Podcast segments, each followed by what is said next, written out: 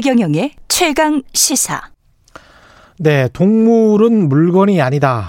당연한 말처럼 들리지만 법률상으로는 동물이 그동안 물건으로 취급돼 왔었습니다. 정부가 동물은 물건이 아니라고 규정한 민법 개정안을 입법 예고했는데요. 앞으로 어떤 것들이 바뀌게 되는지 이게 어떤 의미인지 동물원 연구 변호사 단체입니다. PNR 대표이시고요.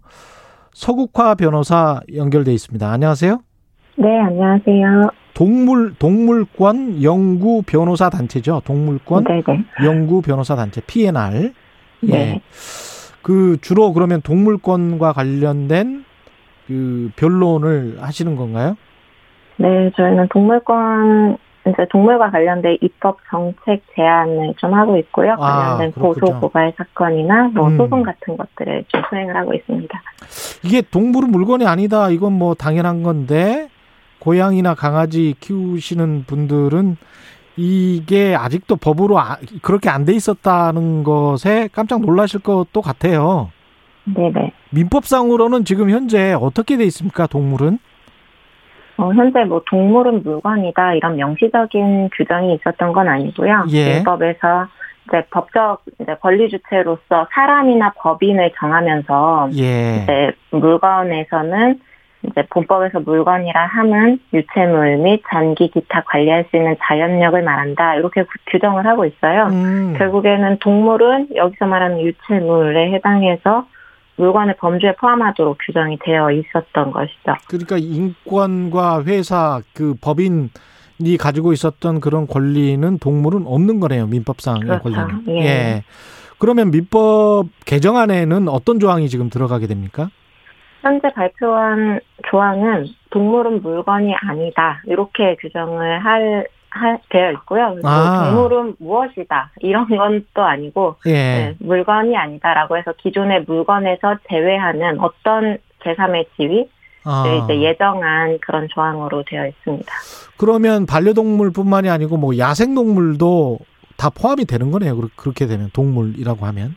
그렇죠. 그 예. 기존의 동물보호법에서 동물도 그 일정 범주를 정하고는 있지만 뭐 야생동물이든 반려동물이든 상관없이 이제 동물에 일반적으로 적용되었던 법률인데 음. 민법에서도 역시 뭐 반려동물만 이렇게 한정하는 게 아니라 음. 그냥 우리가 생각하는 모든 동물을 일단은 규정을 하고 있습니다. 그러면 동물이 법적 지위를 가진다는 의미를 좀 풀어서 설명을 해 주십시오. 어떤 지위를 가지게 되는 겁니까, 그러면?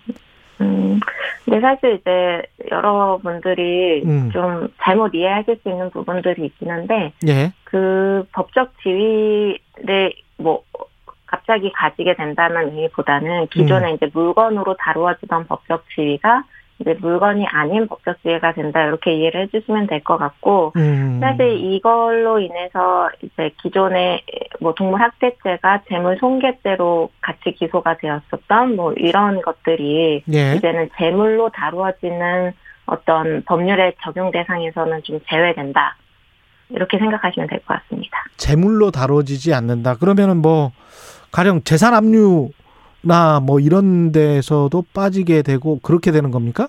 네, 맞습니다. 그러니까 아. 이건 사실 동물권 어떤 동물의 권리적 논의에서 이 법률안이 나온 것은 사실 아닌 걸로 제가 알고 있고요. 예. 그 이제 1인 가구 혹은 내지는 이제 반려동물을 키우는 가구가 많이 늘어나면서 음. 그 가구들이 키우는 어떤 동물, 반려동물 사실 가족과 같은 존재인데 그 반려인이 채무를 졌다고 해서 그 반려 동물에 대해서 어떤 재산적인 집행, 아, 압류, 뭐 이런 걸 할 수 있는 상황은 좀 아니다라는 문제 의식에서 시작이 된 거예요. 아. 그래서 어, 기존에는 이제 만약에 빚을 져가지고 집행을 예. 당하게 되면 일반 물건 뭐 예를 들어 우리 쉽게 생각할 수 있는 뭐 냉장고나 이런 거에 빨간 딱지 붙인다고 하지 않습니까? 그렇죠, 빨간 딱지. 네. 예. 그런 게 이제 그런 대상에서 동물도 거기 그 집안에 있는 강아지 한테도 예. 빨간 딱지를 붙여서 뭐 경매를 해서 이제 이걸 금액적으로 환가를 한 다음 채권의 만족을 얻는 뭐 이런 절차로 진행이 되었었던 것인데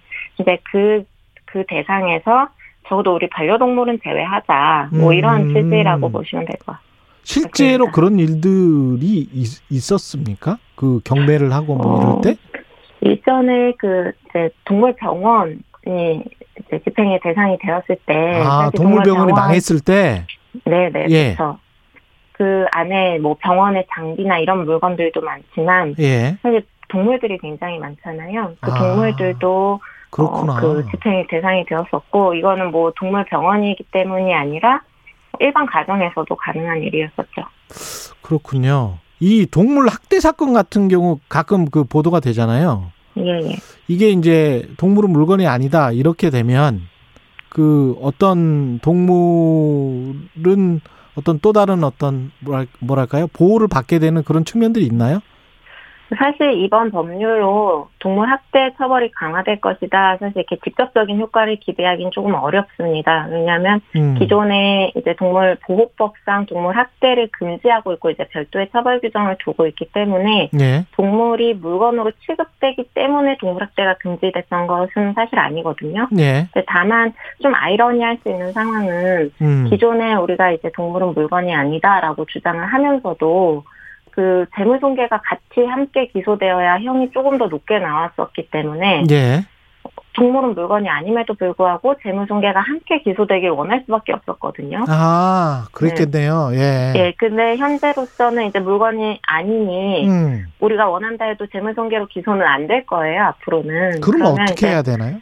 그럼 이제 동물 학대죄로만 이제 동물보호법 위반으로만 기소가 음. 될 텐데 어, 그럼에도 불구하고 재물손괴가 함께 기소되지 않았지만, 어, 일단 물건으로 기존에는 이제 물건을 부러뜨린 경우와 음. 같이 취급이 됐다면, 예. 이제 민법상 물건이 아니라고 규정을 함으로써, 음. 어쨌든 전체 체계적으로, 아, 동물은 물건이 아닌 이제 별도의 생명을 가진 존재다라는 것을 법 전체적으로 인정을 하게 될 거라서, 이제 그 동물보호법 위반 하나만으로 기소가 되더라도, 기존의 재무손괴와 같이 기소되었을 때와 같은 혹은 더 무거운 형량이 선고되는 인식 변화가 생기지 않을까. 사실 이제 간접적인 효과로 기대를 하는 거죠. 예. 우리 갑자기 그 산재 사고나 뭐 이런 것도 생각이 나는데 가령 이제 교통사고를 당했어요. 사람이 교통사고를 네. 당했으면 그 사람의 뭐 향후 노동력이랄지 이런 걸 계산을 해가지고 뭐 이렇게 그 돈을 받지 않습니까? 네.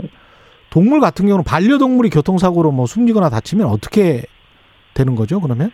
일단 지금까지는 어, 어떤 독자적인 손해배상을 할 수는 없기 때문에 예. 그 반려인이 본인이 이제 자신의 반려 동물이 다치거나 죽음으로 인한 음. 어떤 경제적인 손실, 예를 들면 치료비 같은 이제 지출이 생기잖아요. 예. 그런 손해와 정신적 손해로 인한 손해배상을 청구할 수 있었습니다. 음. 근데 어, 물론 지금 이 법률이 통과된다고 해서 반려동물이 직접 소송을 그럼 할 수 있느냐. 사실 그렇게 되긴 어려울 거라고 생각을 해요. 예. 어, 그러나 다만 이제 기존의 어떤 손해배상 법리에서 음. 어, 물건으로 볼 경우에는 어, 경제적인 그 손실이 보상, 소, 손해가 배상되면, 예. 이제 정신적인 손해도 배상됐다. 사실 이렇게 보거든요. 예. 음.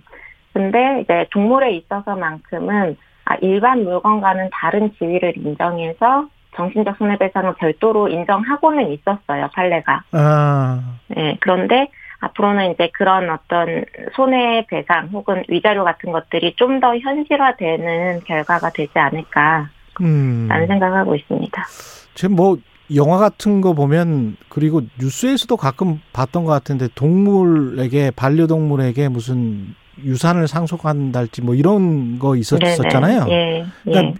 미국이나 유럽 같은 선진국에서는 이게 동물이 법적으로 어떻게 돼 있습니까? 어떻 어떤 음 아무래도 근데 제도를 예. 만들고 예. 운영하는 주체는 사람이다 보니까 예. 어, 동물이 직접 뭔가라는 건 사실 어려워요. 근데 다만 외국 같은 경우는 그 동물의 어떤 권리적인 부분, 동물을 보호하기 위한 필요 필요한 부분들을 많은 부분 사람이 대리해서 할 수 있는 그런 제도들을 두고 있거든요. 예. 그리고 어, 예를 들어 오르스 협약이라는 것이 있는데 그 협약에 가입한 국가들은 어떤 환경의 이익이나 뭐 그 안에 속해 있는 동물의 이익을 대변하기 위해서 이제 시민 단체가 음. 대리해서 소송을 할 수도 있게 뭐 이런 제도가 마련되어 있습니다.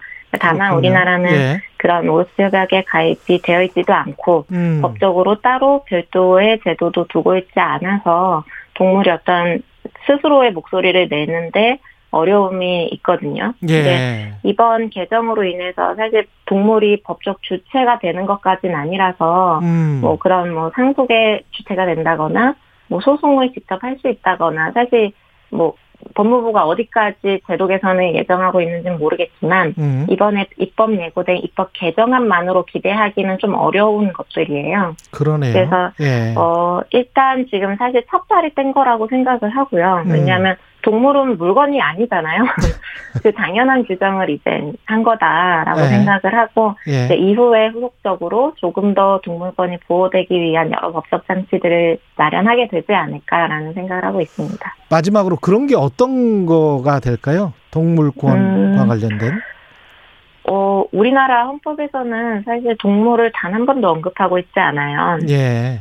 저도 한번 찾아봤다가 놀란 적이 있는데, 음. 어, 모든 법률의 최고법이 헌법이잖아요. 예. 그래서 여러 여타 법률들의, 어, 당부, 그러니까 이 법이 동물을 위해서 타당하냐라는 판단을 할 때, 사실 헌법에 기준이 없어서, 음. 어, 대부분 저희가 뭐 공장 식 축산에 대한 헌법 소원이나 이런 것들을 할 때, 어, 헌법에서 그 조항이 타당한지 판단할 헌법 조항 자체가 없는 거죠. 성문법에 규정이 없군요. 예. 그렇습니다. 그래서 외국 같은 경우는 아예 독일 같은 경우는 동물을 보호해야 되는 국가적인 의무를 헌법에 규정한다거나 어. 뭐, 에콰도르 같은 경우 아예 자연의 권리를 규정하고 있는 경우들도 있어요. 아, 그렇군요. 뭐, 예. 네, 그런 어떤 최소한의 근거 규정을 둬야 우리가 음. 전체 법 체계에서 동물을 어떻게 다룰 것이냐라는 부분에 대한 어떤 방향 제시가 되지 않을까. 그 기존의 헌법 개정안 논의가 나왔을 때 이제 음. 그런 조문이 들어갔었던 적이 있는데 예. 사실 뭐 헌법 개정이 완전히 진행이 되진 않았고 그래서 헌법 앞으로는 좀 헌법에 넣는 논의부터 시작해서 여러 가지 법적 제도가 완비되어야 하지 않을까 싶습니다. 여기까지 듣겠습니다. 말씀 감사합니다. 예. 네, 감사합니다. 지금까지 동물권 연구 변호사 단체 PNR 대표이신 서국화 변호사였습니다.